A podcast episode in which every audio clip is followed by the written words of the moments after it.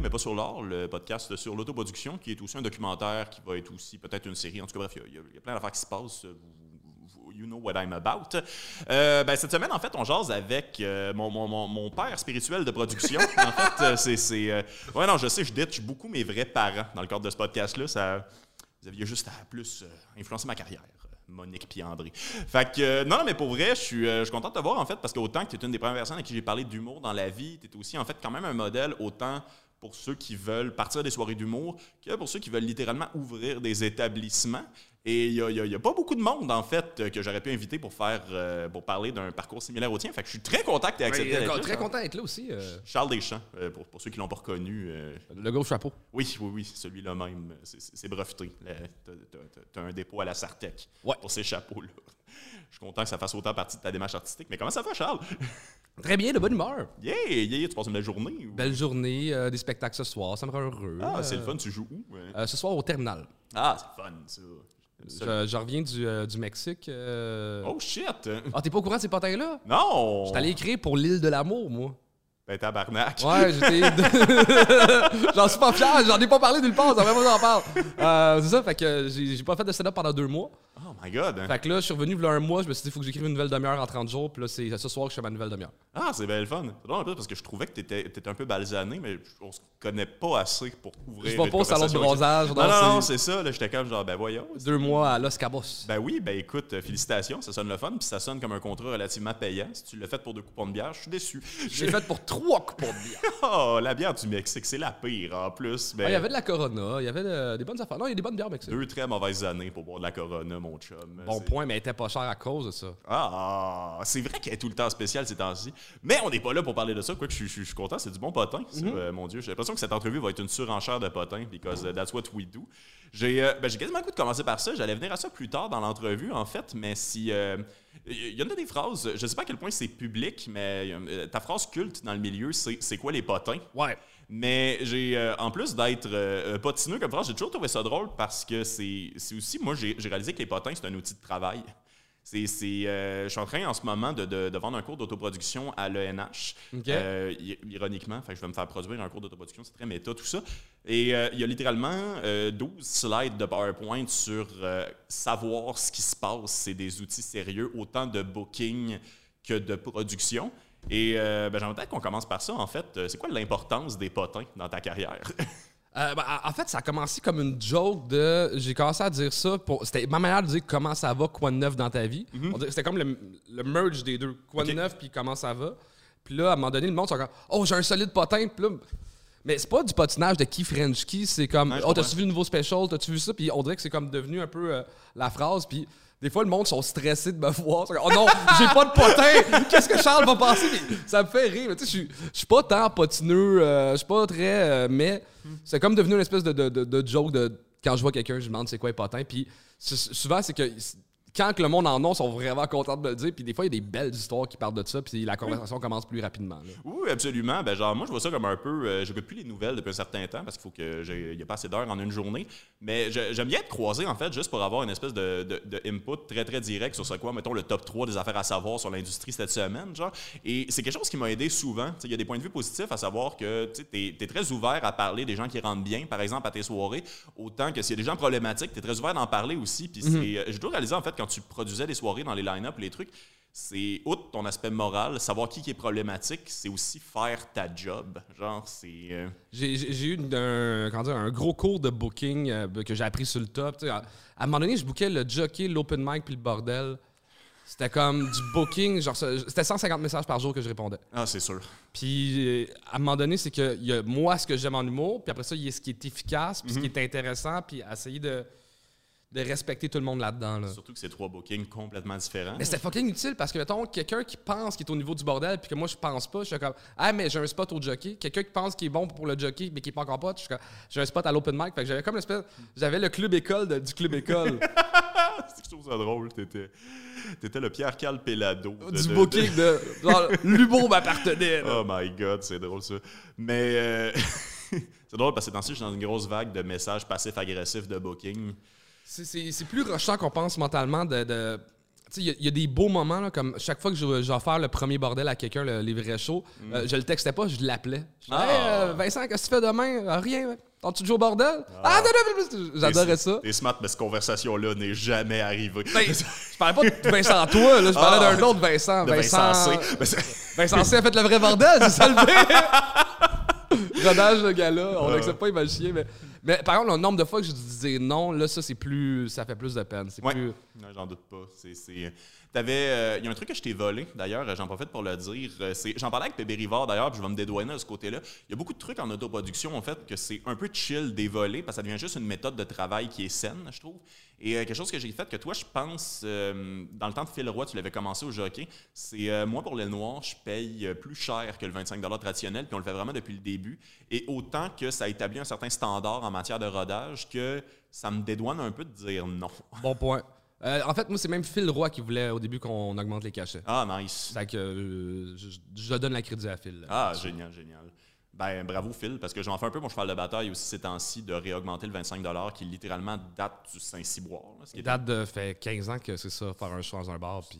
C'est un genre de vrai joke, mais ça donnait une belle réputation, ça donnait un standard justement au jockey. Euh, on pourrait peut-être euh, se diriger vers là parce que c'est quelque chose évidemment que je voulais beaucoup parler avec toi. Toi, euh, toi, tu étais à l'école de l'humour, puis tu as décidé d'ouvrir un bar. Non, j'ai ouvert un bar et j'ai décidé de faire l'école de l'humour. Ah! C'est le contraire. C'est pas moins grave. C'est Mais c'est weird, là. Parce que dans le fond, moi, j'ai, dans le fond, c'est, triste ce que je vais dire, mais euh, j'ai commencé à soirée du monde parce que c'était tranquille au bar les lundis soirs. Ouais. J'ai commencé à monter sur scène en me disant les clients du vendredi samedi vont venir voir leur chum le lundi soir. Fait que j'ai commencé à faire du stand-up de manière mercantile. That's it, là. Ah! C'était vraiment pour remplir la salle, puis j'ai vraiment eu du fun. Je me suis pris un cours de soir à l'école, j'ai continué, puis il y a du monde qui m'ont dit Hey, fais les auditions. Je pense que c'est les gars des Picbourg qui m'ont dit Va, essaye les auditions de l'école. C'est belle fun. Puis je me suis dit, je vais faire les auditions, je serai pas pris, mais au moins, ça va être un, un checklist sur ma, chose à- à- de, ma liste de choses à faire avant de mourir. Puis j'ai été pris, puis là, j'étais comme, je viens d'ouvrir un bar, c'est fucking cave, là, j'ai pas le temps, puis je fais, Hey, je vais y aller, faut que j'aille- faut, au bout de ça. Puis là, me voilà huit ans plus tard. Euh, ça n'a pas dû être facile, euh, si je peux me permettre. euh. Non, ça n'a pas été facile au niveau du temps, la gestion du temps, gestion de l'alcool, gestion de plein de choses. J'ai dû mentir à du monde. Comme euh, on, on a établi la règle qu'on ne pouvait pas jouer au, jockey quand tu étais à l'école de l'humour. Oh my God!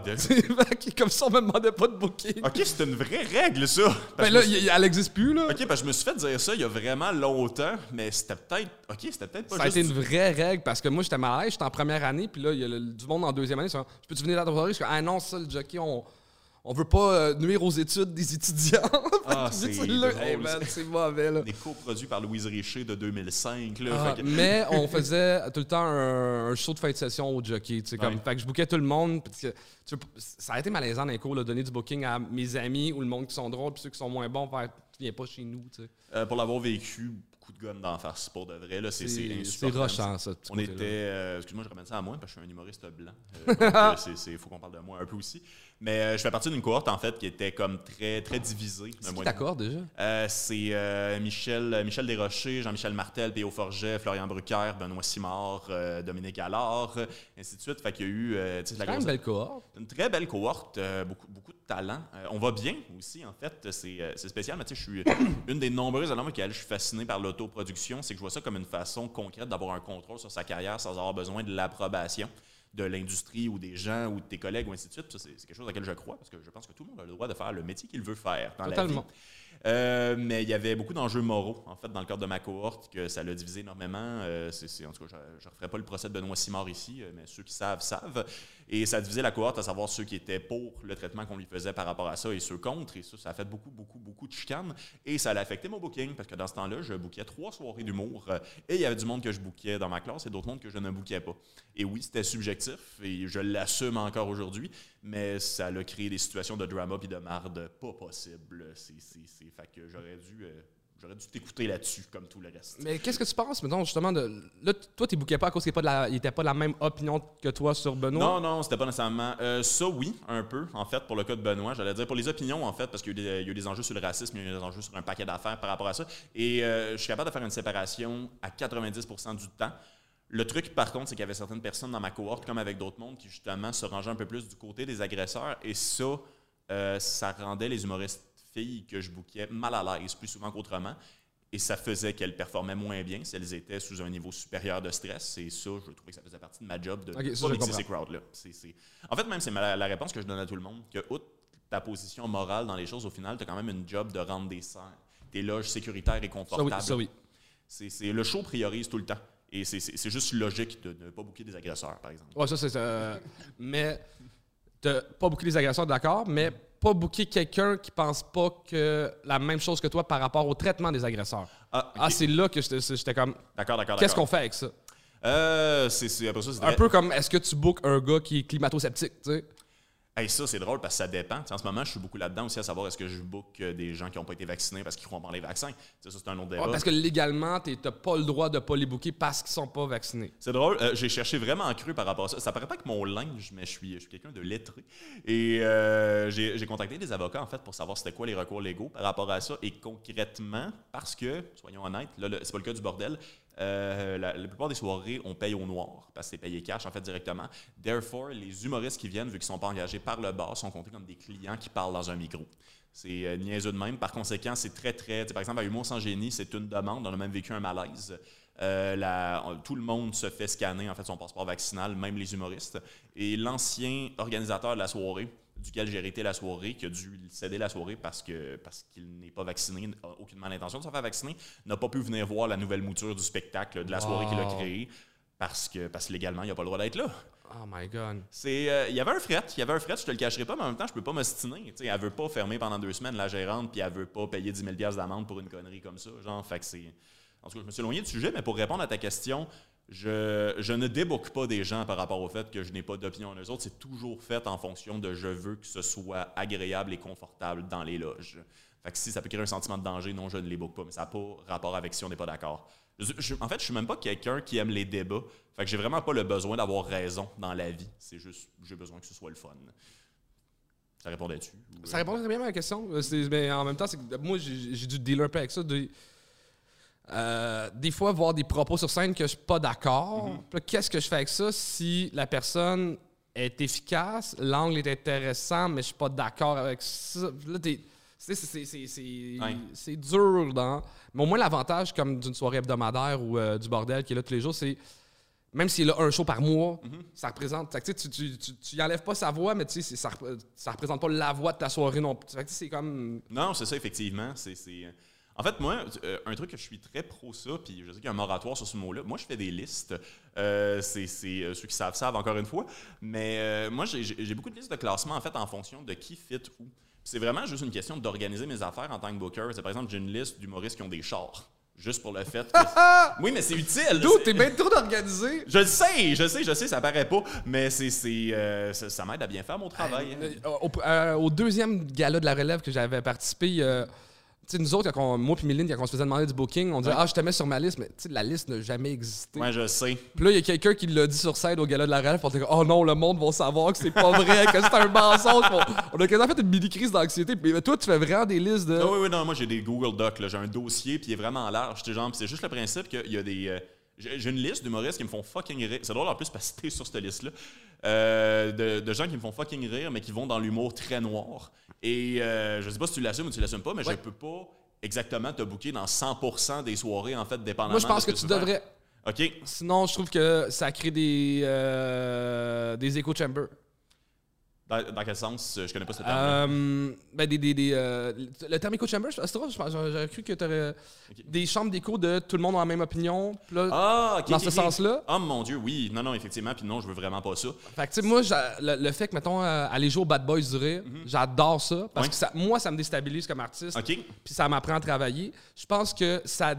Et là, le terme est peut-être violent, là, mais euh, ça peut ghettotiser Mhm. euh, l'humour ethnique de juste avoir des humoristes ethniques, puis finalement, ils se forment leur crowd, puis tout le monde consomme leur genre d'humour de leur bar. OK. Fait que de voir Val Belzile au Bad, au Bad Girls du Rire, j'adore ça. Ben oui, ben oui, on a rendu bien Euh, la semaine passée, je suis allé faire euh, humour et euh, humour, humour politique. Oui. oui. Puis, tu sais, c'est OK, est-ce que mon stock va passer? Est-ce que, tu sais, j'ai pris du stock que je pense qu'il y a un peu de critique sociale dedans, mais tu sais, reste, ça restait des jokes de masturbation, puis Ouais. sur la pauvreté puis la richesse, mais, tu sais, puis je pense que c'est bon pour les artistes, puis c'est bon pour la soirée de déstabiliser le public et l'artiste. OK, OK, OK. Fait que même si je fais de l'humour, tu vas sur tes soirées qui. OK, OK, OK. Non, j'avoue que l'exemple était peut-être pas bon. J'aurais dû, euh, j'aurais dû dire GF dénommé. Mais c'est oui, mais je, oui, il y a, il y a- il y a des- des types il y a certains artistes qui font pas nul. Le pire, c'est que je pourrais dire ça, puis c'est pas pour devenir ton ami aussi, mais j'avoue que tu as quand même un niveau d'expérience où j'ai l'impression que tu es capable de, De m'adapter au public. puis de- changer ton fusil d'épaule sur scène.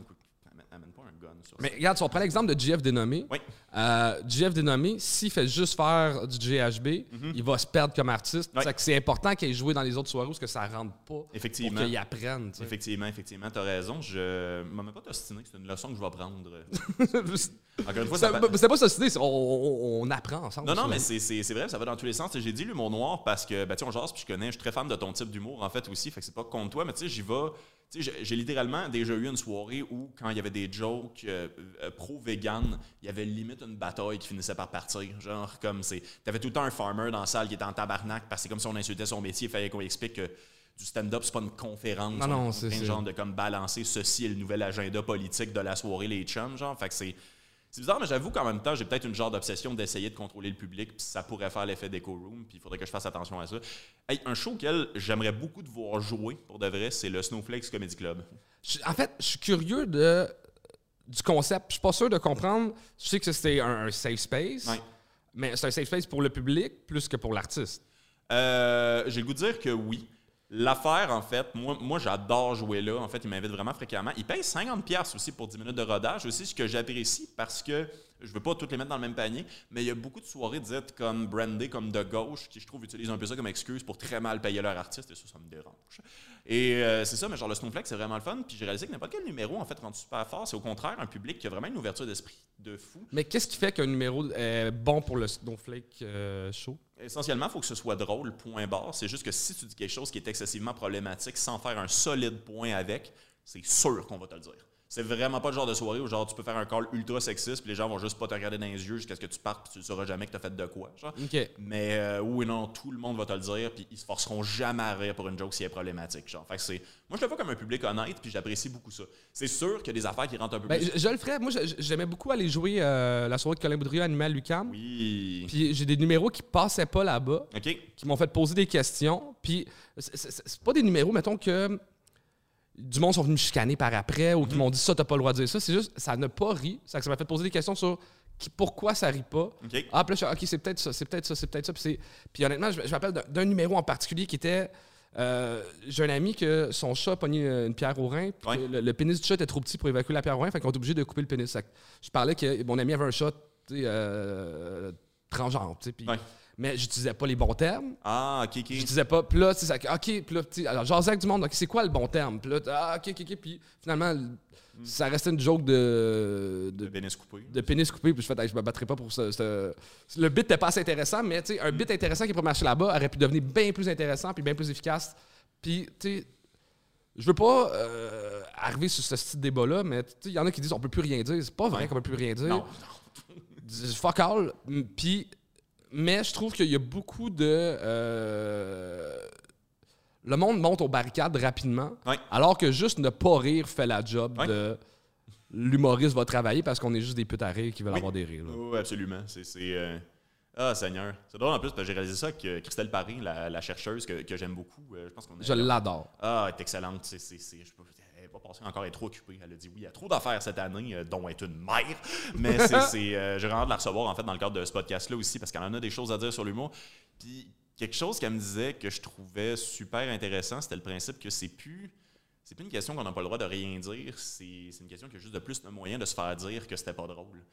Puis moi, au contraire, je trouve ça super simple parce que remise en question et My Jam, je trouve que c'est genre une partie intégrante de l'autoproduction puis de la gestion d'une carrière en général, de tout le temps se remettre en question. Tu sais, genre, tu peux pas juste établir, tu as un public puis tu décider de vieillir avec lui. Oui, tu vas être capable d'en vivre, mais maintenant, ça va faire 20 ans que tu n'as rien créé, même si tu étais sur scène un jour sur deux à tous les soirs, puis ça, c'est pas clair, genre. Mais quelque chose que, euh, on, y avait pensé ensemble, j'avais trouvé ça super le fun, c'est, tu te souviens-tu quand Martin Matt a mis son fat suit pour Maxi, genre? Ouais. Moi, j'étais fasciné, mais vraiment fasciné par la réaction de ça. Parce que autant que je comprends pas que la joke ait eu lieu parce que c'était pas très drôle. Non. genre, Que deuxièmement, j'ai vu du monde littéralement aller au bat pour défendre une épicerie. Moi, moi j'étais fasciné de ce moment-là. C'était en même temps que le Black Lives Matter. Puis il y a du monde qui faisait comme pas de statut sur genre les gens qui meurent tués par la police, mais ils ont été capables d'aller au bat, là, puis vraiment mettre leur réputation en jeu pour défendre la place qui vend de la bouffe, puis qui n'a pas besoin de ton aide humoriste de la relève, genre.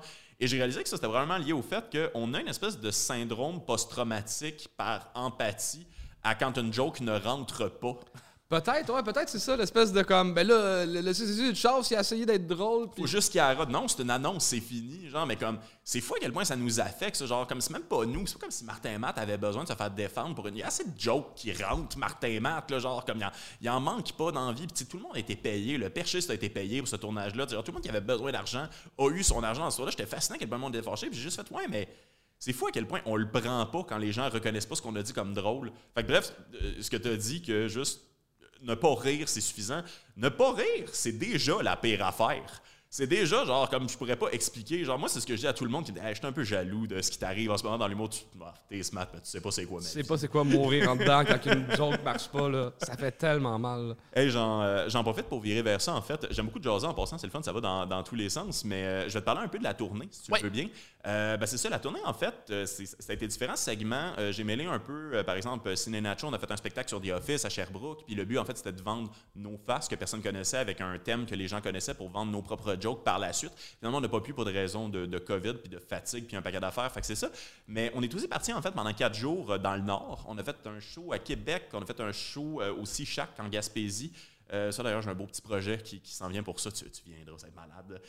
on a fait un show à Témiscouata sur le lac, puis on a fait un show à Rivière-du-Loup. Puis il y a tellement quelque chose de. J'ai pensé à toi à ce moment-là. C'était. le Sea Shack était le meilleur show de toutes nos carrières. Pour de vrai. Il s'est passé quelque chose là-bas qui est magique. C'est quoi la grosseur de la salle? C'est extérieur pour commencer. C'est vraiment en face du fleuve qui a l'air de la mer parce que c'est la Gaspésie. Euh, c'est 150 personnes à peu près. Euh, euh, c'est gratuit parce que c'est essentiellement les gens payent pour dormir là, puis il y a des shows à tous les soirs. Eux, ils ont des subventions, fait que c'était très bien payé aussi, en fait. Fait qu'on avait des cachets assurés, de la bouffe, des bières. puis tout le monde était là pour le fun, puis personne n'avait payé. Fait allait avoir un public de toute façon, pas de stress de prévente. Et des gens tellement d'âme d'être là, c'était c'est très drôle, ça. Je le... Il y a quelqu'un de l'équipe qui est tanné que je le dise, mais on, était tous en couple, en fait, là-bas. Fait qu'on on était tous monogames aussi, mais on s'est fait proposer tellement de rapports sexuels, Charles Beauchesne. Charles Deschamps, excuse-moi, c'est. Tout le monde mélange encore. Ah, Seigneur, Seigneur. Non, non, mais c'était une vraie joke. J'ai dit ça à ma blonde, en fait. Genre, c'est la première fois que j'y ai dit. J'ai comme fait. Euh, j'ai refusé un threesome. Euh, je t'aime. Je pense, je pense que je suis presque qu'on habite ensemble. preuve d'amour. Ouais, ben la phrase, c'est littéralement dit ça. Genre, j'ai refusé un threesome, je t'aime, je pense, j'aimerais ça qu'on habite ensemble l'année prochaine. Oh. Ça fait six ans qu'on est ensemble, ça a juste fait genre. six ans, vous n'êtes pas encore ensemble? Ouais, ouais, exactement. On adore notre espace. En fait, si on habite ensemble, ça va être dans une maison avec deux étages. Puis, si on se chicane, il peut y avoir littéralement du bois entre nous deux. Genre, fait que c'est non, c'est ça, on est un peu sur le bord aussi de vouloir vivre dans le bois aussi, passer mon permis cette année. En tout cas, bref, ça n'a pas rapport avec l'autoproduction, mais c'est ça pareil. Mais bref, show extraordinaire, euh, vraiment un code, on était supposé faire 20 minutes. le show que tu as le plus aimé dans la tournée, c'est le show que tu n'as pas produit. Oui, euh, ouais, effectivement, mais ça, c'est une autre affaire, en fait, on pourrait en parler. Ça, on va y revenir plus tard, en fait, si tu le veux bien. Mais le concept de porter trop de chapeaux, ironiquement, euh, peut faire, ça peut affecter ta performance sur scène quand tu es et le gars de la porte, et l'animateur, et le producteur, et le gars qui gère la prévente, et le photographe. Ça se peut que ce soit pas tête, toi, mhm. sur scène. Mais moi, ce qui m'a fasciné dans ce show-là, c'est que c'était tellement le fun. C'était tellement, on était supposé faire 20 minutes, on en a fait 35 chaque avec les rires. Finalement, ça finissait plus. À un moment donné, le soleil s'est couché. Fait qu'on a comme amené le pick-up à Ali Picard pour comme, on a mis les lumières assez hautes pour éclairer le stage. C'était beau, c'était redneck, ça valait la peine. Puis en partant de là, on a juste fait, il n'y a pas un show durée de la tournée qui va accoter ça. Et c'était vrai. C'est ça qui était fascinant. C'est ça, en fait, qui fait un peu la différence avec ce documentaire-là, puis peut-être les autres, c'est qu'on n'a pas vraiment de fin heureuse. Nous, notre fin heureuse arrive en plein milieu du périple. Genre, c'est ça qui est Ah, c'est cool. C'est vraiment fucked up parce que par la suite, genre, puis c'est toi qui m'avais dit à m'amener le principe que tu joues devant 800 personnes, fucking le fun, t'as un standing, c'est extraordinaire. Puis après ça, tu reviens chez toi, il faut quand même que tu sortes tes vidanges. Ah ouais, c'est dangereux pour la santé mentale, ce métier-là. Ça n'a aucun sens. Ça n'a aucun sens. Mon objectif de l'année prochaine, c'est de prendre mes vacances pour de vrai. Mais c'est. Moi, c'était fou. Puis Rivière-du-Loup. Hey, Rivière-du-Loup, même. Euh, c'était ça aussi c'est un show qu'on produisait pas les meilleurs cachets qu'on a eu de toute la tournée on était vraiment bien reçus on avait un plateau de fraises dans le chocolat dans le buffet ça n'a pas de sens c'était organisé par l'association étudiante de Rivière-du-Loup qui ont été excellents on les salue c'était très le fun euh, mais on arrive trois heures avant le show, puis dans le char, je vois la fille à qui j'ai parlé sur Zoom qui est en train de mettre les posters sur ses murs. Wow. Il n'y a aucune promo qui avait été faite pour le spectacle, genre jamais. Là. On était voir sur leur page, il y avait un post pour l'événement Facebook qui avait été fait 17 jours avant le spectacle. Pas de lien pour la prévente, absolument rien. Et euh, c'est la. Je sais pas si tu as déjà joué là, mais c'était la grande salle de Rivière-du-Loup. OK, fait qu'il fallait que ça se remplisse. 1000 places avec 21 humains dedans. Il y avait 21 personnes au show. Wow. Et ça, ça, c'est le dernier show. Ça, c'était la fin heureuse. C'était extraordinaire. Mais pour vrai, il a fallu rallier les troupes pour dire genre, hey guys, euh, dans un bar, 21, c'est le fun. On est dans un bar. On, a- on est payé, on a de la bouffe. C'est le dernier show, on rentre chez nous. Ça a été rentable. On peut payer notre loyer ce mois-ci. Genre, comme. Je m'en calisse de votre ego. Genre, comme c'est c'est pas grave qu'il y a 21 personnes. On n'est pas connus, c'est le brand qu'on a fait. Mais c'était vraiment un beau moment de tournée autoproduite. De genre, comme techniquement, c'est pas une mauvaise soirée, mais ceci ne fait aucun Ça- sens. non, ça fait mal en dedans.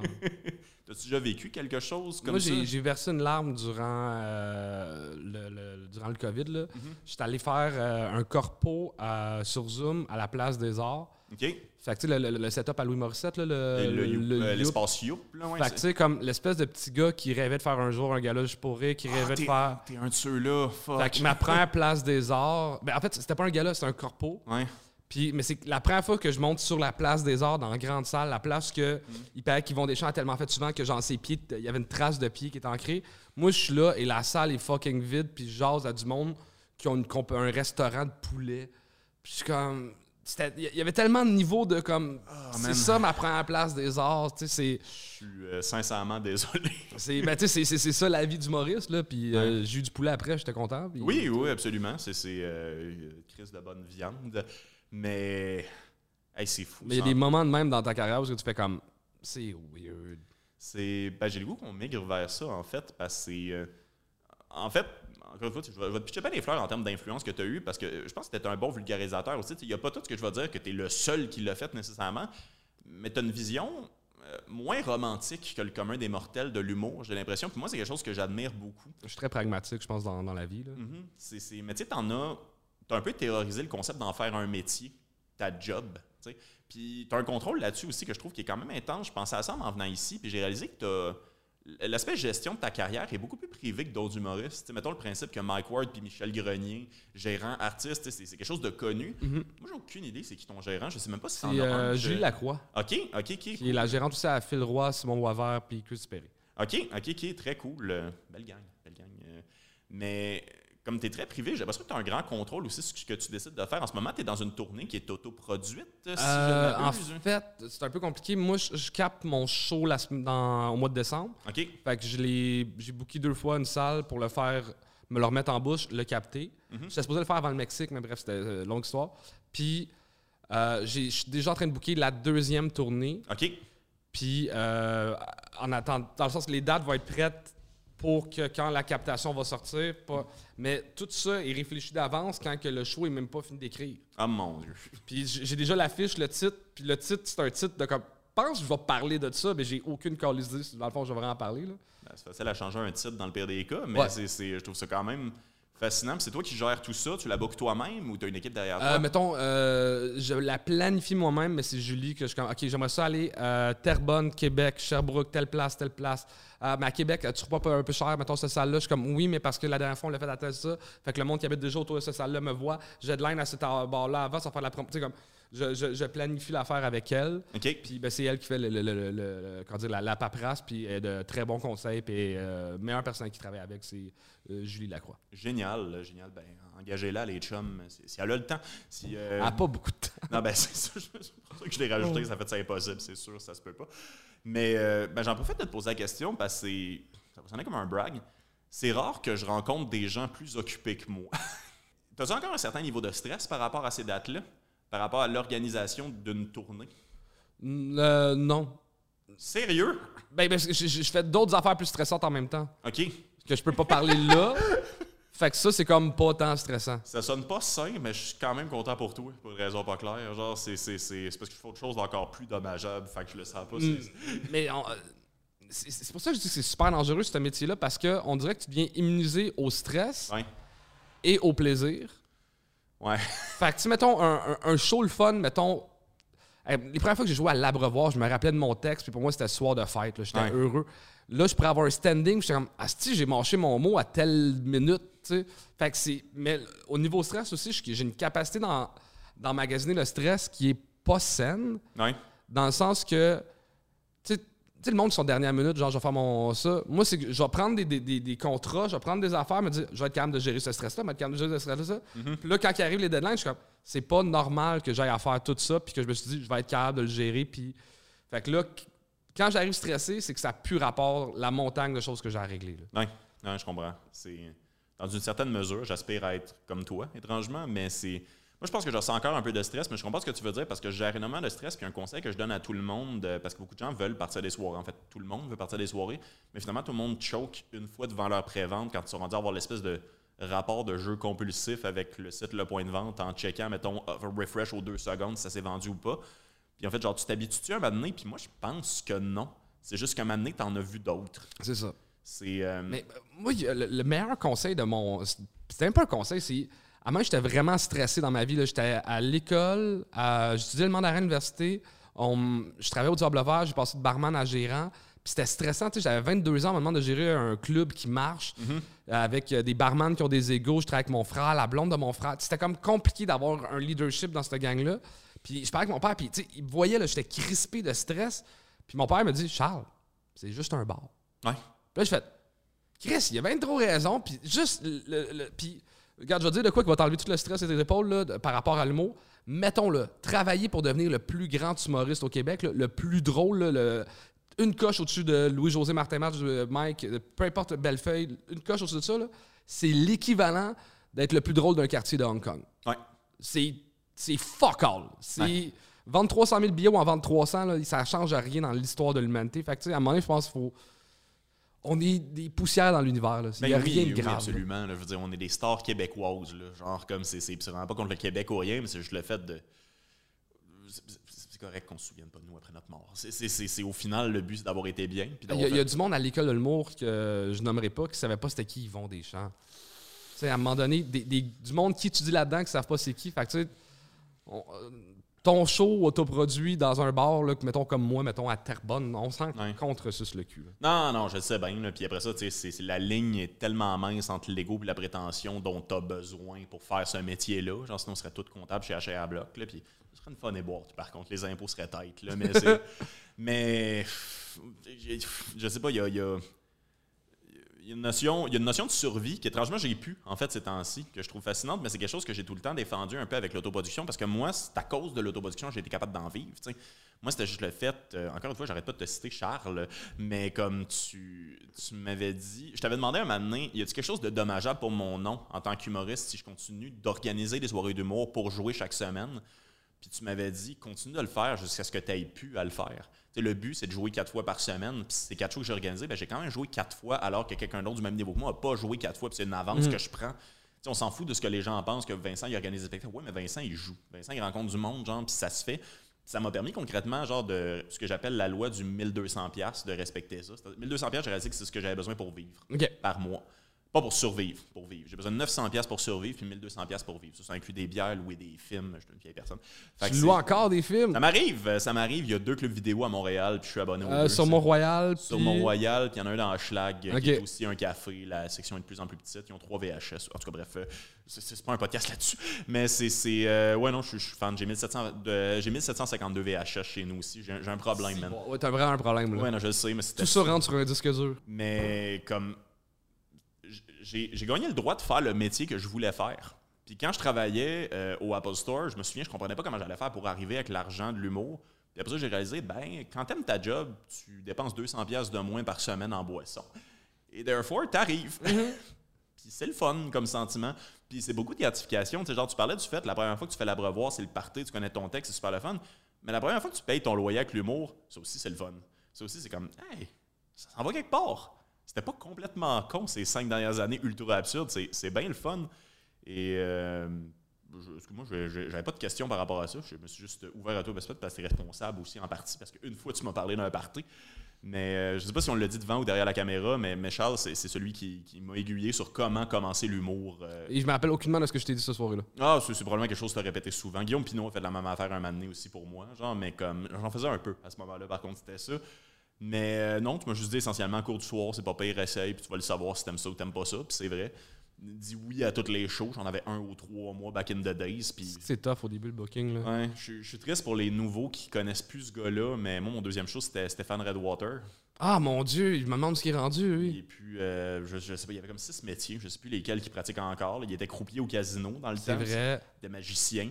Euh, son vrai nom, c'était Stéphane Rougeau. Fait que Redwater, Ah, j'ai de le comprendre. ouais, c'est ça. Vous pouvez partir Ah, à je rire à la je maison. trouve ça drôle ou triste. Ah, moi, j'adore ça. Stéphane Redwater, je suis encore tellement fan de ce gars-là. là. Pour vrai, c'est probablement l'humoriste que je cite le plus dans la vie parce que je suis une mauvaise personne. Ah, je- il était pas très drôle. Ouais, je sais, mais c'était marquant. C'était- c'était- Mais moi, un ce que- personnage. Mais moi, ce que j'aimais de cette époque-là, c'est que c'était c'était des soirées qui avaient lieu au bistrot de Paris. Pour, Oui. euh, pour les gens qui ne font pas de cocaïne sur une base régulière, c'est la place à poudre. J'adore le bistrot de Paris pour deux raisons. Un, c'est la pire place pour faire des shows, fait que t'apprends ton métier. Puis Ouais. c'est marqué bistrot de Paris euh, à l'horizontale et à la verticale. Oui. Un bistrot avec un T, l'autre bistrot avec pas de T. Ben non. Ça- Ils ont deux affiches, les deux sont pas écrits pareil. Oh my Je god. ça- je trouve que c'est du génie. C'est- extraordinaire. Il faut que j'y retourne. Il y a des nuits de la poésie là-bas. Ça se passe jamais. Ça se passe jamais bien. Mais c'est. Sûr que non, c'est un bar à machine. là. Mais moi, ce que j'aimais de cet endroit-là, c'est que pour beaucoup de monde à l'époque, dans le temps que les open mic n'existaient pas, c'était le deuxième spectacle, celui-là. Fait que tu faisais. Le premier, c'était tout le temps les cours du soir. Ouais. que t'avais Mario Bélanger qui animait, c'était Funny Bonnet, tu sais, il y avait tes parents qui étaient là, fait qu'ils allaient pas te détruire l'ego en riant complètement pas.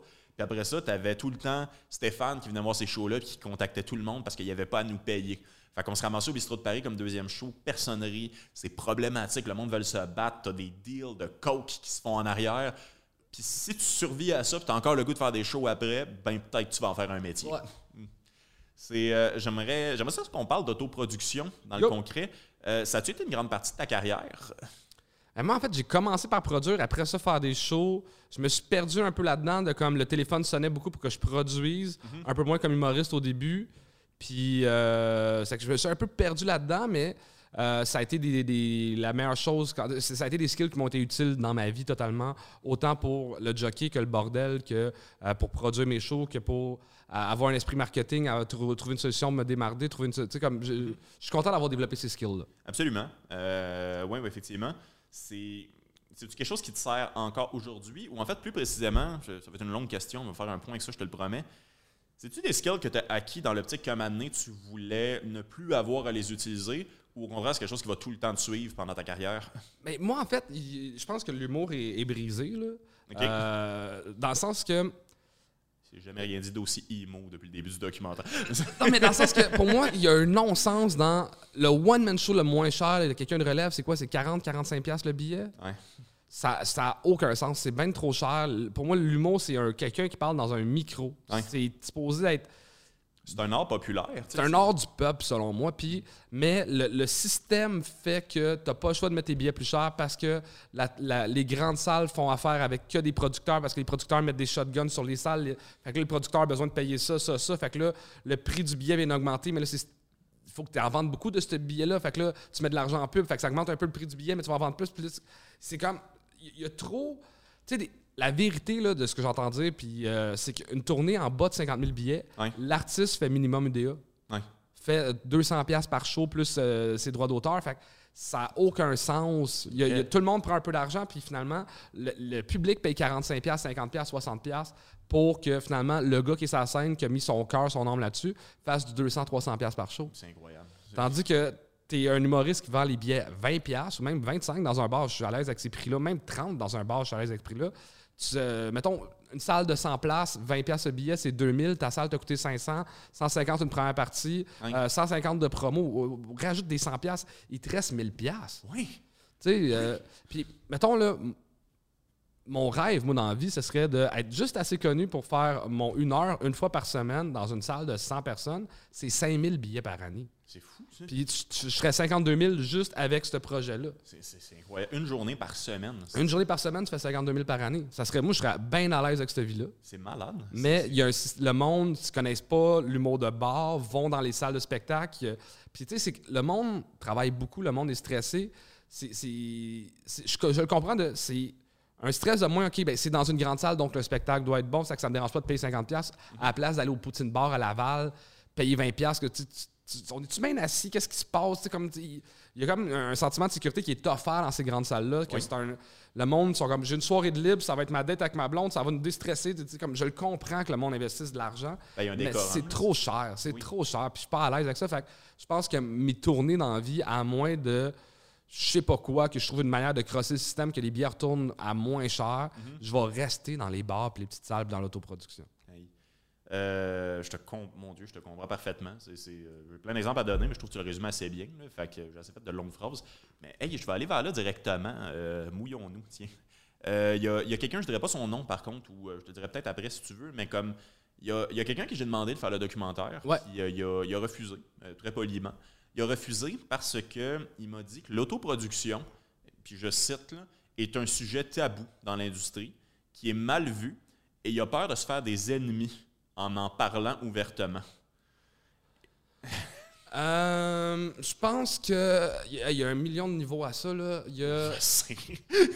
Est-ce que c'est tabou? Non. Je pense que le monde euh, le voit un peu comme l'espèce de. euh, c'est pour les humoristes pas connus, c'est pour les humoristes qui fonctionnent pas. Mais tu sais, euh, Jay du Temple a produit sa première tournée, puis il est rentré dans les grandes salles, puis Ouais.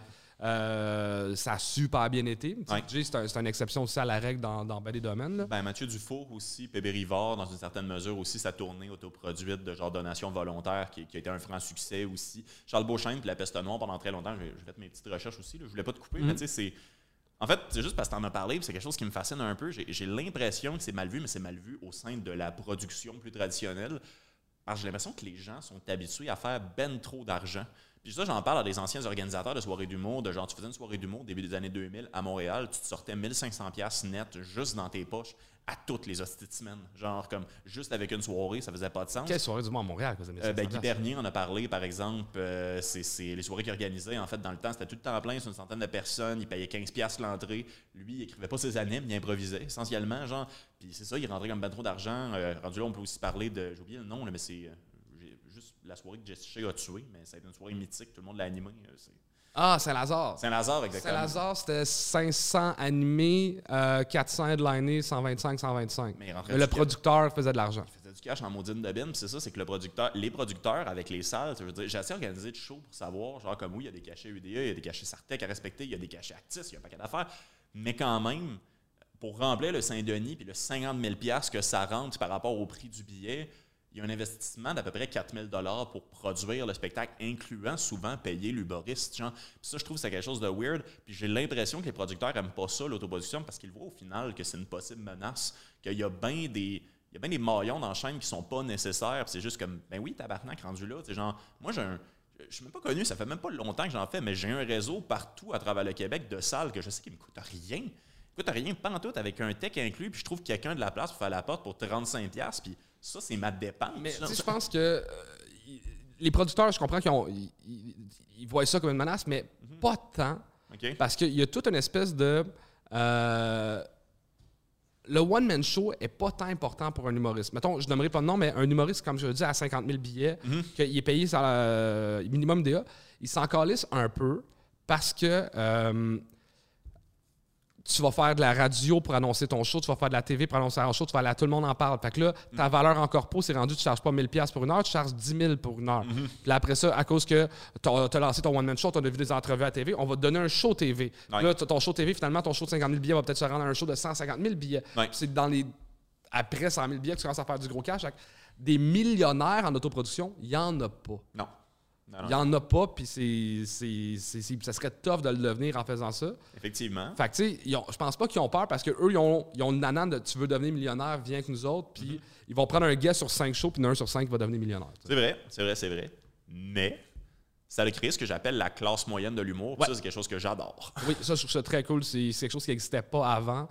Puis euh, maintenant, il y a ça, il y a une classe moyenne de l'humour. Puis euh, sans vanter le bordel, là, ça a l'air con, mais euh, une de mes fiertés du bordel, c'est qu'on s'est rendu compte en deux ans, on avait donné un million de dollars en cachet. Bravo. Tu sais, c'est un million de dollars aux artistes, qu'il n'y a, pas de code gérant là-dessus, il n'y a rien. Là. Fait que tu sais, c'est comme, ah, ben Chris, c'est un million de dollars d'investi dans les humoristes. Oui, c'est. euh, ben écoute, euh, je vais me permettre un mini tremolo d'envoi. Bravo, puis merci. Euh, c'est, c'est fou, raide. C'est, quelque chose que je suis très fier de. Fait du temps de créer une classe moyenne d'humoristes. Mhm. Euh, avant, il y avait quoi 12 shows sur la route, puis il y avait peut-être 30 humoristes, puis T'étais millionnaire ou pauvre, là, il y a du monde qui gagne entre 30 et 150 000, Mm.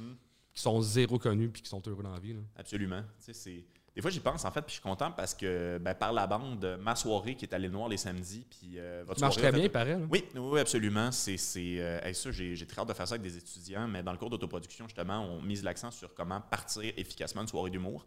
Puis euh, dans mes invités, je vais recevoir Jess Chartrand, puis je veux qu'on parle du rapport entre un animateur et un producteur de soirée.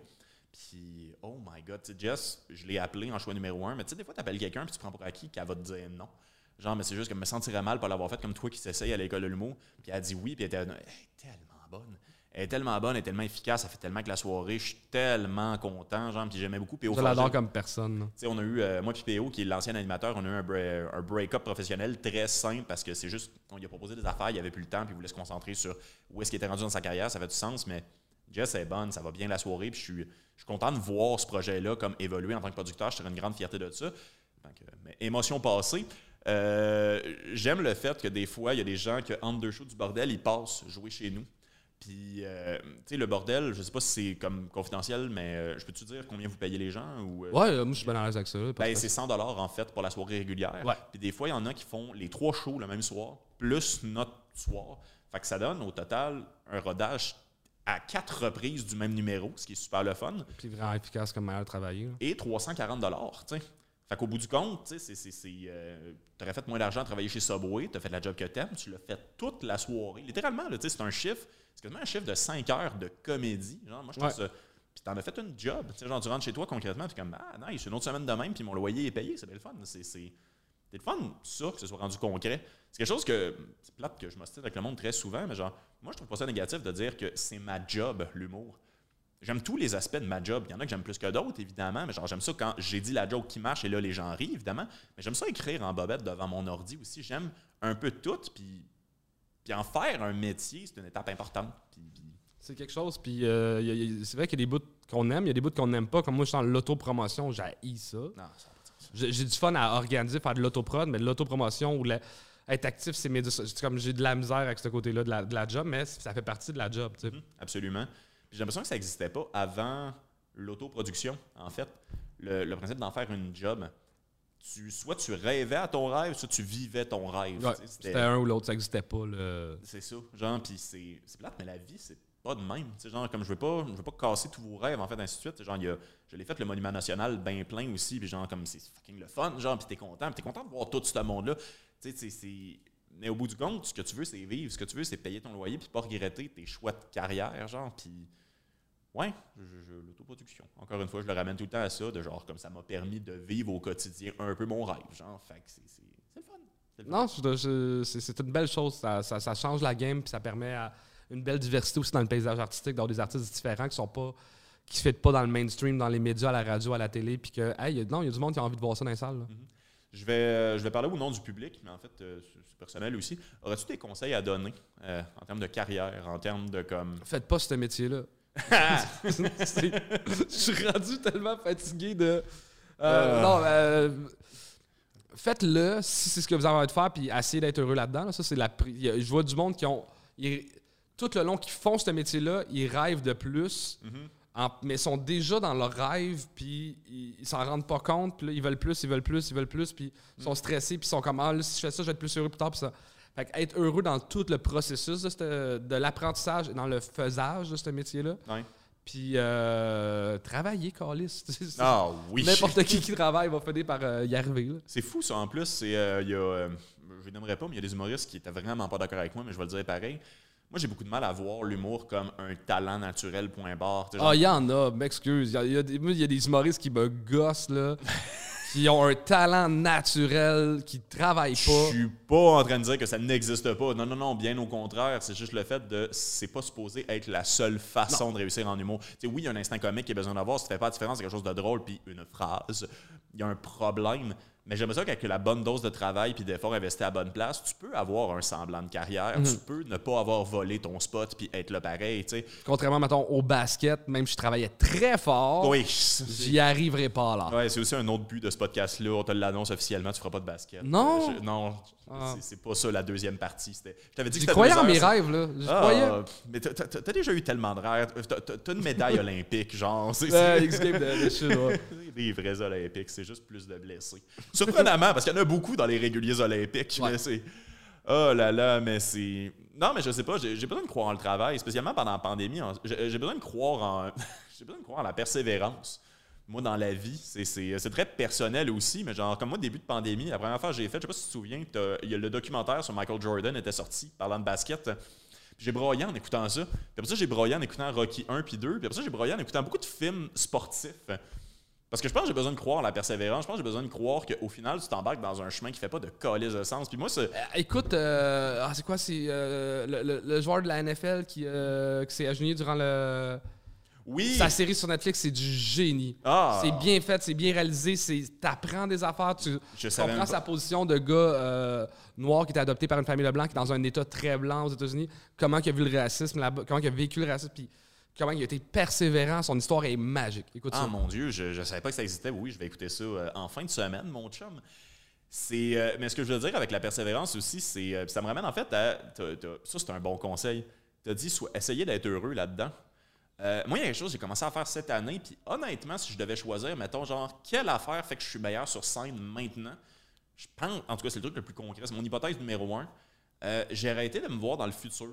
Euh, en termes de carrière, je vois beaucoup de monde faire ça, puis je trouve ça triste et problématique. Du monde qui littéralement m'ont dit Moi, je me donne 4 ans à faire un gala juste pour rire, sinon me tirer une balle dans la tête. Puis c'est juste comme relax, man. là, pour commencer, puis oui, il faut que je me tienne avec d'autres mondes. PB me l'a dit. là, mais non, mais moi, je me vois pas 4 ans dans le futur, je me vois 4 ans dans le passé. J'aime ça me dire que moi, il y a 4 ans, je vendais des cellulaires, puis jaillis les cellulaires. Ce- T'as full raison, mais il faut malheureusement que euh, avoir un côté ambitieux Mhm. parce que l'humour, un, ça évolue tellement rapidement que comme artiste, t'as pas le choix de te renouveler tout le temps. De... J'ai l'impression que si t'avances pas en humour, Ouais. t'es en train de reculer. Ouais. Fait qu'il faut au moins que t'aies le désir d'avancer pour arriver à faire du surplace. Ah, je suis jamais satisfait, là. ça c'est un autre tu débat. ça- là, fait mais que je pense qu'il faut avoir des objectifs. Puis, tu on, on l'apprend à l'école de mots. Faire un gala pour rire n'est pas un objectif, Non. mais d'être capable de faire rire plus, c'est un objectif. D'être capable de mieux écrire, c'est un objectif. Mais Mhm. il faut que tu aies une ambition. Puis que. Puis c'est sûr que. hey, tu sais, ça, c'est des phrases qu'on disait à l'école de mots. Vise pas un gala juste pour rire, c'est pas quelque chose de tangible. blablabla. Tu puis je me suis pogné avec euh, un ami là-dessus dernièrement, mais. Ah. Rêve quand même à ce petit nanane-là. Rêve, t'as le droit d'y rêver. Ouais, t'as le droit d'y penser T'as le droit d'y rêver. T'as, t'as- t'as le droit de. Tu sais, c'est une- Ça a l'air con, là, mais moi, j'aime beaucoup euh, ma comparaison entre l'humour et les scouts. c'est que. euh, tu sais, faire un gala pour rire, fait pas de toi un humoriste. Faire un one-man show, fait pas de toi un humoriste. Euh, participer à La soirée est encore jeune, fait pas de toi un humoriste. Jouer au jockey. Mais j'ai l'impression que être humoriste, c'est euh, l'espèce de grosse ceinture de, de, de scout, là, le Ouais. foulard. Puis c'est tous des petits badges. Oui, Ils sont le fun à avoir ce petit badge-là. Puis il faut, faut, arrêter de dire que ben non, c'est pas cool. De... Non, c'est le fun à avoir. tu sais. Animer un gala, c'est un badge. Faire un gala, c'est un badge. Puis j'ai du fun à la remplir, ma petite ceinture. Là. je l'ai dit tantôt que j'aimais pas ça à chicane, mais genre, comme moi, honnêtement, euh, j'aime beaucoup ton exemple, je pense que je vais te le voler, sur le fait que, genre, peu importe le nombre de badges, t'es inscrit, t'es un scout. Tu sais, genre, c'est. c'est, euh, Moi, dans ma tête, c'est ce que tu veux, si t'as des ambitions professionnelles, essayer d'en vivre, t'es rendu un humoriste. Ça se peut que tu sois un humoriste pas prêt pour rien, pas boucable nulle part, qui absolument pas en maîtrise de ce qu'il fait, mais genre, comme si t'as décidé que c'était ça ton métier, euh, tu sais, je veux dire, il se pose pas cette question-là dans n'importe quel autre métier, là, à savoir, de comme chez Subway. C'est pas à ton 300e sandwich que, que t'es rendu un employé de chez Subway, genre, c'est. C'est- Ça, c'est un autre débat pour partir. Moi, j'ai, j'ai- j'ai- il faut que je règle ce problème-là, mais j'ai de la misère en ce moment avec le- la, la- la vague d'open micer. OK? qui. euh, puis c'est correct, là. c'est- c'est- c'est- J'essaie de pas être dans le jugement, mais il y a du monde qui commence à faire de l'humour comme du monde qui joue au hockey dans une ligue de garage. OK? Qui le prennent comme un hobby. Mhm. Puis moi, ça vient me fâcher. Tu voles du temps de scène à quelqu'un qui veut faire ça dans la vie. Puis, comme, puis je sais que c'est niaiseux. Puis il y a quelque chose de très beau que l'humour soit rendu démocratisé. De, Mhm. hey, c'est correct de faire du théâtre amateur, c'est correct de jouer dans une ligue d'impro amateur. Pourquoi moi, ça me fâche? Quelqu'un qui veut faire de, la- de- de- du stand-up amateurement parlant? Puis, euh, fait que eux, je les considère pas comme des humoristes. Puis je veux pas qu'ils se considèrent comme. Mais je sais que c'est niaiseux. Puis on dirait que ça, ça, ça vient me chercher. C'est comme. je suis en amour avec cet art-là, puis j'ai l'impression que quelqu'un ne le respecte pas quand il le fait de manière amateur. Je peux, je peux comprendre. La seule affaire sur laquelle j'ai le goût de m'ostiner, c'est le fait que, genre, tu sais, voler du temps de scène, ils volent pas ton temps de scène. Je sais pas si tu réalises. Dans le Ouais. que vous, vous faites pas les mêmes choses, vous feriez pas les mêmes choses, vous seriez pas engagé pour les mêmes affaires, mais tu sais, c'est. Non, mais t'as du monde qui sont travaillants, qui sont vraiment forts, qui sont vraiment bons, des, des, des- des- des jeunes qui sortent de l'école puis qui ont de la misère à avoir un show par mois. Mais le gars qui il, ici avec les bonnes personnes, qui fait son petit open mic par semaine ou deux open mic par semaine, je suis comme, tu voles du temps de scène à ce gars-là. Ouais. Ce gars-là, il sort de l'école mot puis il arrive pas à payer son loyer parce qu'il se fait pas assez voir, parce qu'il joue pas assez, parce que c'est là que ça, ça, ça vient me, me, Non, je peux- titiller en dedans. Non, je peux comprendre. Je peux comprendre, effectivement. Mais rendu là, autoproduisé plus de soirées d'humour. S'il y avait plus de. Non, je sais pas si ça réglerait. J'ai l'impression d'avoir une solution comme le troisième lien à Québec. Là. Genre, ça va absolument Ça va tout régler. Oh là là, c'est. c'est, c'est euh, chicanez-vous pas dans les commentaires. Mais. euh, ouais, non, non, je peux, je peux pas t'assiner là-dessus, en fait, parce que c'est vrai qu'il y a beaucoup ça en ce moment. J'ai l'impression qu'il y a une espèce de bouchon qui s'est fait avec le COVID, puis là, les open micers qui sortent, ça n'a pas de sens. Il y a tout le temps un filtre, par contre. Moi, c'est ça que j'ai remarqué, là, à savoir de. Tu feras jamais long feu si t'es pas drôle puis si t'es pas travaillant. Tu sais, c'est. Mais c'est- il y en a, Steve. Fait trois ans que je vois qu'ils sont pas bons. Euh, ben ouais, tu- J'ai le goût de te demander qui, mais là, j'ai comme peur tu me Ah, nommes. off cam, c'est pas, c'est pas des personnes méchantes, c'est vraiment pas euh, des Non, gens je sais, je, sais absolument. C'est- c'est- en plus, je suis là-dedans ces temps-ci, ça c'est fascinant. Mais genre, dans l'autoproduction, il y a quelque chose qui vient avec le fait de prendre des décisions. Puis on parlait de booking tantôt, je me souviens plus c'était. Et euh, des fois, je m'engueule avec du monde, puis je comprends pas que le débat a lieu parce que, c'est, mettons, genre, quelqu'un me dit, j'ai fait 8 open mic. Puis là, je suis juste comme, bah, tu sais, moi, c'est des soirées de 15, fait que ce sera pas possible. C'est quelque chose que j'essaie de faire, parce que j'en avais parlé avec Stéphanie Vandelac récemment. Je pense, et ce sera pas facile, mais je pense qu'il faut euh, normaliser le fait de dire aux gens pourquoi qu'on les book pas. Non, OK?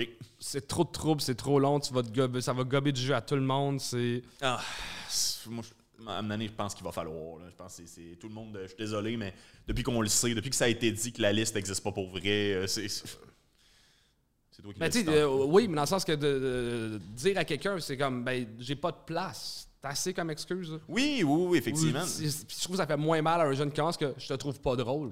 Ah, non, non, non, ça, je dirais jamais ça à personne, mais c'est juste que, tu sais. Mais c'est- c'est la raison pourquoi on book pas quelqu'un, c'est qu'on le trouve pas assez drôle. Euh, oui, mais déjà là, il y a une nuance en fait là-dedans parce que c'est Mylène qui m'avait dit ça un moment donné, puis c'est quelque chose que j'utilise en fait littéralement le message qu'elle m'a dit euh, pour me refuser au brouhaha en 2016. C'est j'utilise euh, le squelette de moi qui dit non à tout le monde comme message, c'est exactement comme Mylène m'a dit non. Et c'était, je connais assez mon public pour savoir qu'il y a quand même un certain niveau de standard et de reconnaissance du milieu, en fait, qu'ils attendent. Et par conséquent, je pense que t'es pas à 100% prêt pour cette soirée-là. C'est quelque chose que j'ai bien pris. Je trouve que ça se fait, puis ça se dit. C'est juste connaître son public parce que j'ai pas d'avantage à te booker pour que tu te plantes. T'as pas Ouais. d'avantage à ce que. Là, je dis tu, Ouais. c'est pas à toi je parle. là. Et des fois, il y a du monde, ils m'écrivent pour me dire c'est ça, j'ai fait quatre fois cinq minutes. Mais là, attends, t'es-tu au courant du potin du euh, gang show? Euh, ben, je sais que le show existe. OK, mais- l'histoire du gang show, c'est une discussion que j'ai eue avec Anas à Asuna parce qu'il me disait Charles, on essaie du monde à l'abreuvoir parce qu'il faut donner la chance à des nouveaux de temps en temps. Mhm. Puis ils n'ont aucun respect pour la soirée. Ils arrivent avec un, un pacing de nouvelles jokes qu'ils n'ont jamais testé. C'est comme là Hey, là. c'est ta première gig payée. Puis il il me disait il faudrait trouver une manière de standardiser euh, qui, qui est pire, qui, qui est pire. D'où l'idée du gang show. Que ça devienne genre, hey, j'ai fait le gang show puis je me suis pas fait gagner. Ah, c'est drôle, ça. Fait que ça devient une espèce de. Tu sais, avoir. dire que j'ai fait les cours du soir à l'école mot, ça n'indique pas la qualité Ben de ton stand-up. ben non, non. Ça veut Mais avoir fait un show où il y a moi, Anthony Rivière puis un juge invité, qu'on te gagne si t'es pas drôle, ça donne un standard de qualité. C'est drôle en plus parce que, genre, toi, ça fait un peu partie de ton personnage d'être mean. Anthony, sweet fuck all. Ben, il va être taquin. Il, il- oui, il va être bon, là. Non, mais pourtant, je sais que c'est un de bon roaster. Je l'ai vu au roast, euh, au show de roast. euh, Au quel- Minifest? Ouais, au Minifest, que j'adore. Ça, puis Sam Boisvert. Je sais pas pourquoi je le pitch, là, mais c'est. Ah oui, oui, non, je viens de me souvenir. C'est euh, mon gag préféré. ever. Je sais pas pourquoi c'est rendu à donner des fleurs à Sam Boisvert, mais c'était Julien Chidiac. puis la catégorie, c'était Décrivez votre adversaire en une chanson. Puis Sam Boisvert, c'était comme. Ben, c'est pas vraiment une chanson qui décrit Julien, c'est un peu plus le son indéfini d'un sifflet anti-viol. Wow! Meilleur gag. ça va voir. Meilleur gag. Les gens gentils roast le mieux. C'est ça que je trouve fascinant. Mais en tout cas, bref, c'est une bonne idée. Je suis quand même content d'avoir. euh, c'est littéralement un potin. Je pensais que vous aviez juste le goût d'être un peu, un peu méchant. Non, non il a- il- le, le but, c'est même pas d'être méchant. On aimerait ça. tu sais, on a 12 humoristes par show. On en veut trois. Wow, d'où tu serais supposé de faire les plus grosses soirées du mois à Montréal. Ouais. Trois de comme, hey, on t'a pas gagné, t'es vraiment bon. Mais, man, 13, cette petite bébelle-là. Ouais. Trois qu'on va gagner en disant, t'es bon, mais là, cette joke-là a été faite en 70, puis trois qu'on va détruire. Ouais, c'est, le, le gauge qu'on vise. Très cool, très, très cool. Je vais peut-être envoyer mon nom d'abord. Euh, Je suis quelqu'un de sensible.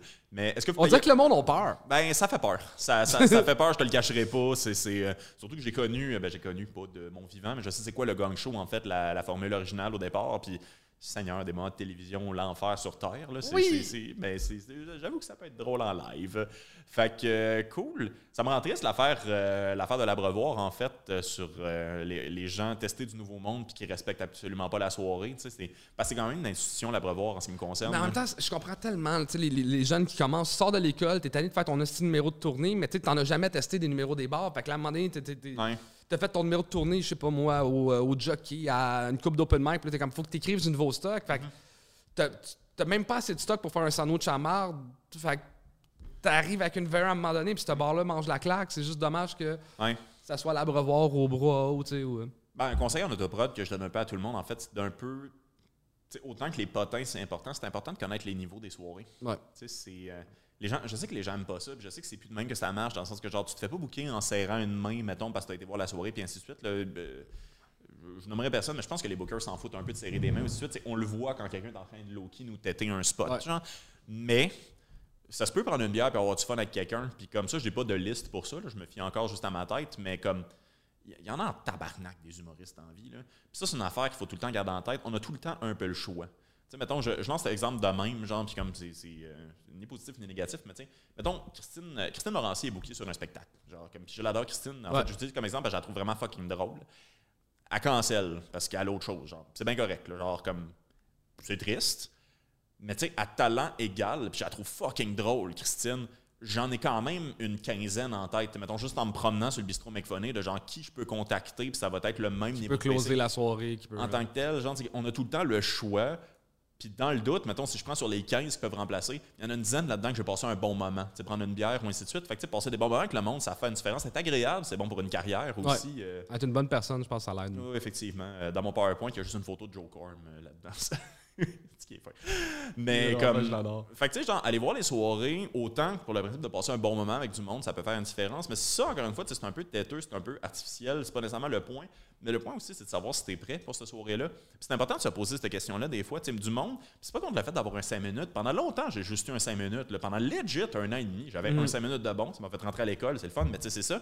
Mais c'est une soirée de 15. T'es supposé savoir c'est une soirée de 15 avant d'y écrire. Puis si tu te mets à m'ostiner, ben j'ai fait 3-5 minutes différents, je peux suis rajouter ensemble. C'est, c'est non, c'est pas de même, ça non. marche, genre. Puis Moi, j'adore Jean-Michel Martel parce qu'il fait des numéros conceptuels, puis il va genre aller faire un 15. ouais. Bon, ça, c'est la fin de mon premier 8 minutes. Ah oui, j'adore ça. mais ça passe parce que c'est Jean-Michel, puis genre, ça marche. là, genre. Non, c'est, c'est- Mais c'est juste Jean-Michel qui peut se permettre ça. J'ai fini. Voici le deuxième segment de mon numéro. Parce que c'est deux univers qui ne pas du. Hey, Ah, non, c'est- J'adore c'est, ça. euh, J'écris beaucoup avec Jean-Michel, en fait. Euh, Je sais pas si tu l'as déjà fait, mais écrire sur un numéro de Jean-Michel, C'est super le fun parce que l'angle est déjà tout fait. Puis après ça, c'est juste comme c'est tout le temps des surenchères. C'est tout le temps comme puncher sur un numéro, que, un angle de numéro que c'est juste Jean-Michel. Sur l'affaire des détectives là, avec des, des pieds de genre, j'ai trouvé deux jokes qu'il a fait en galop. J'étais comme, yes! C'est malade. Ouais, moi, j'avais, j'avais écrit sur son numéro de, des, des chameaux, de gens. Non, c'est ça. Tu sais, moi, tous les gags bibliques, c'est tout temps moi qui les trouve, en fait. Mais c'est, tout le monde écrit sur ce numéro-là, en fait. Mais tu sais, c'est, le fun de brainstormer avec Jean-Michel aussi. Mais j'adore le fait qu'il fait ça. C'est assumé de mettre, genre, comme, il enlève un chapeau, puis c'est comme, fait que. Je ne suis plus un détective, je suis rendu un prof d'école C'est secondaire. ça! Tu sais, genre, comme, ça. ça, c'est, euh, c'est une joke, là. J'étais pas vraiment un détective, là. Mais je suis vraiment un prof en train de divorcer.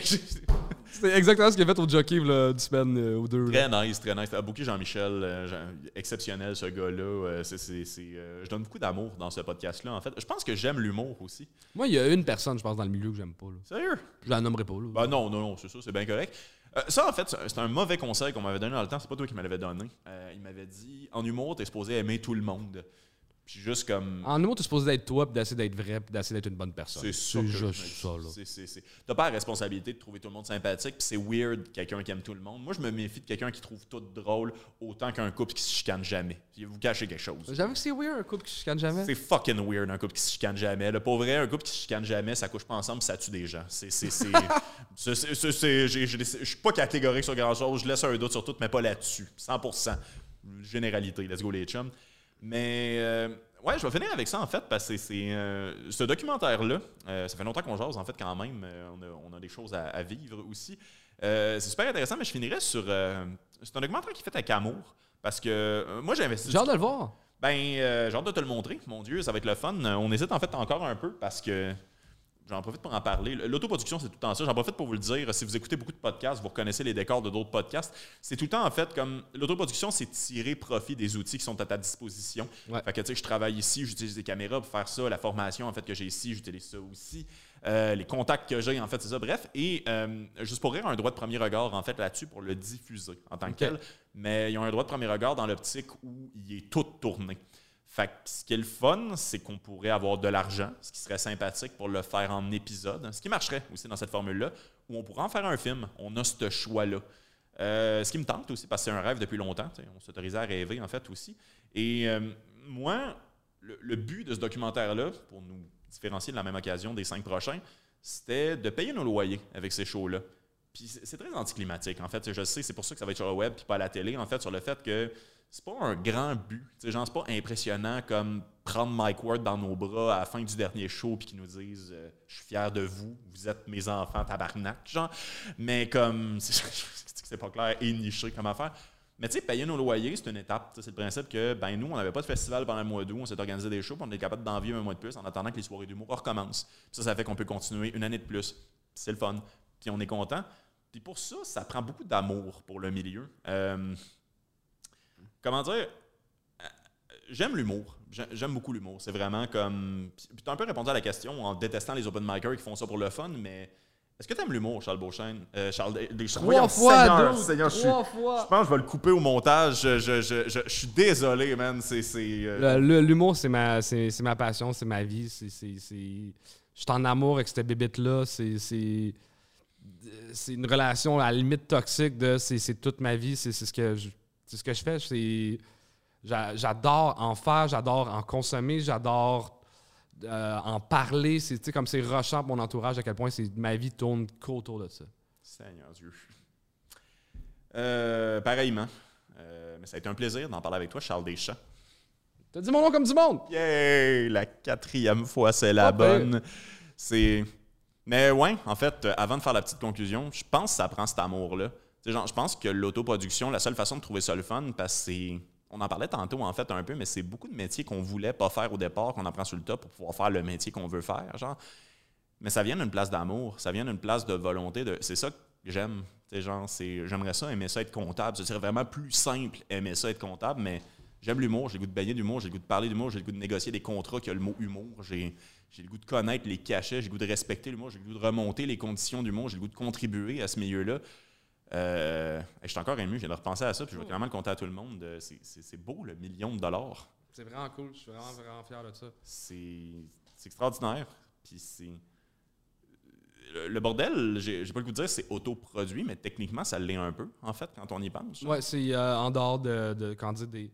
Le, le fait que euh, on est six, puis les six sont gérés, produits par des boîtes totalement différentes, il y a comme l'industrie. euh, ça sonne prétentieux, là, mais j'aime voir le bordel comme la Suisse de l'humour. On n'est pas du bord de personne. Non, non, on est c'est du bord de l'humour. Ben, c'est fou en plus parce que c'est, c'est plein de subjectivités différentes qui, en moyenne, vous rendent objectif. Il n'y a pas. euh, c'est drôle, j'en parlais dans le, temps- euh, dans le temps.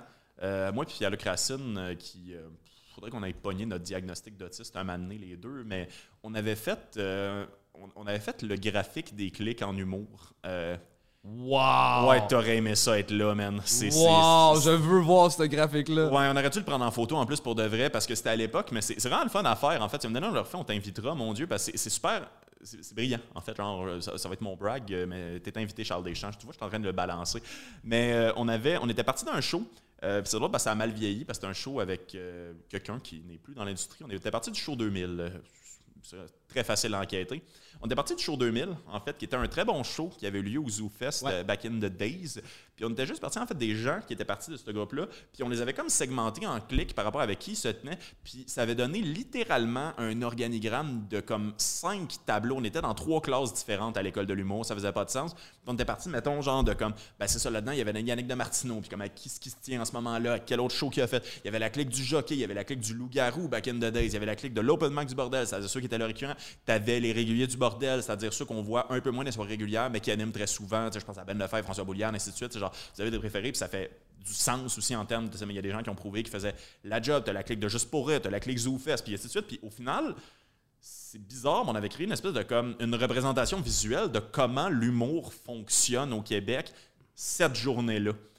Puis en ce moment, si je refaisais ça, les clics ont complètement changé et ce serait un organigramme complètement différent, mais tout aussi clair. Ce que je trouvais le fun, en fait, c'était à quel point on a trouvé une façon de fonctionner dans tout ça. À quel point, genre, il y, avait, y a plein de beaux messages qui sortaient de ce café-là. Je me souviens même pas pourquoi je te comptais ça, en fait, c'est juste que c'était drôle. Mais on avait réalisé, ah oui, non, c'est vrai, c'est pour ça que je te comptais ça, qu'il y avait huit bulles qui étaient huit clics différentes liées au bordel. Et en fait, on a réalisé qu'au final, le bordel n'a pas vraiment de clics. Il y a, mettons, genre des, des récurrences par rapport au soir. Tu sais, C'était dans le temps que tu animais aussi. Puis il y avait Joe Guérin qui était là les mardis aussi également. Fait que tu avais certaines personnes qui revenaient peut-être un peu plus fréquemment. Tu avais Jacob, par exemple, qui était dans un, Jacob Echeverria, qui était dans une grosse lancée. Fait qu'il était le plus souvent au bordel pour casser des numéros parce qu'il cassait beaucoup de stock aussi. Fait que, mettons, tu avais ça. Mais au final, le bordel a toujours été une représentation de ce qui se passe en humour à ce moment-là. Ça, c'est beau, en fait, parce que c'est. Là, j'arrête pas. On était quasiment sur une conclusion, puis on s'en va sur autre chose. Là. Mais le, commun des mortels, il faut que je trouve une meilleure façon de les appeler, pourrait savoir relativement bien ce qui se passe dans l'industrie de l'humour, autant dans relève que dans l'humour établi, juste en allant, en allant une fois par semaine à la soirée régulière du bordel. Ouais. C'est genre comme même quelqu'un qui checkerait l'open mic et une soirée régulière chaque semaine, il serait vraiment bien aiguillé sur qui, qui est bon, qu'est-ce qui se passe, puis qui, qui s'en vient. Genre. Puis après ça, tu as même euh, des moments dans l'année où ce que tout change sur euh, euh, le mois avant les galas Là, tu comme l'ADN du bordel change parce que tu as les animateurs qui sont souvent des, grosses vedettes qui viennent pas tant souvent au bordel. Mhm. Euh, tu as les Français qui viennent à cause du ZooFest qui jouent un peu plus souvent au bordel parce qu'ils sont juste là pendant un mois. Fait que tu sais, comme. Même dans l'année, l'ADN du bordel change pour s'adapter à l'industrie. C'est euh, mhm. C'est cool. Bravo pour ce beau projet. merci beaucoup. Et sur ça, je vais vraiment te dire bye. Euh, et, euh, Charles Deschamps. Charles Deschamps. Tu vois, j'ai autant dit le bon nom que pas le bon nom. Au moins, c'est kiff-kiff. Oui, oui, effectivement. Ben, merci, Charles Deschamps. Ça fait plaisir. Euh, je suis en train de corroborer ton nom. Mais pour vrai, j'apprécie beaucoup que tu sois là et merci beaucoup d'avoir écouté aussi le podcast et ou le documentaire. Je pense pas que cette fin de podcast-là va être dans le montage du documentaire, mais écrivez-nous si vous aimez ça. On va peut-être en sortir d'autres éventuellement. Ce projet-là va continuer, mais d'ici là, c'était roulé, mais pas sur l'or. J'étais Vincent Descoteaux avec Charles, Charles Deschamps. Et, À la prochaine.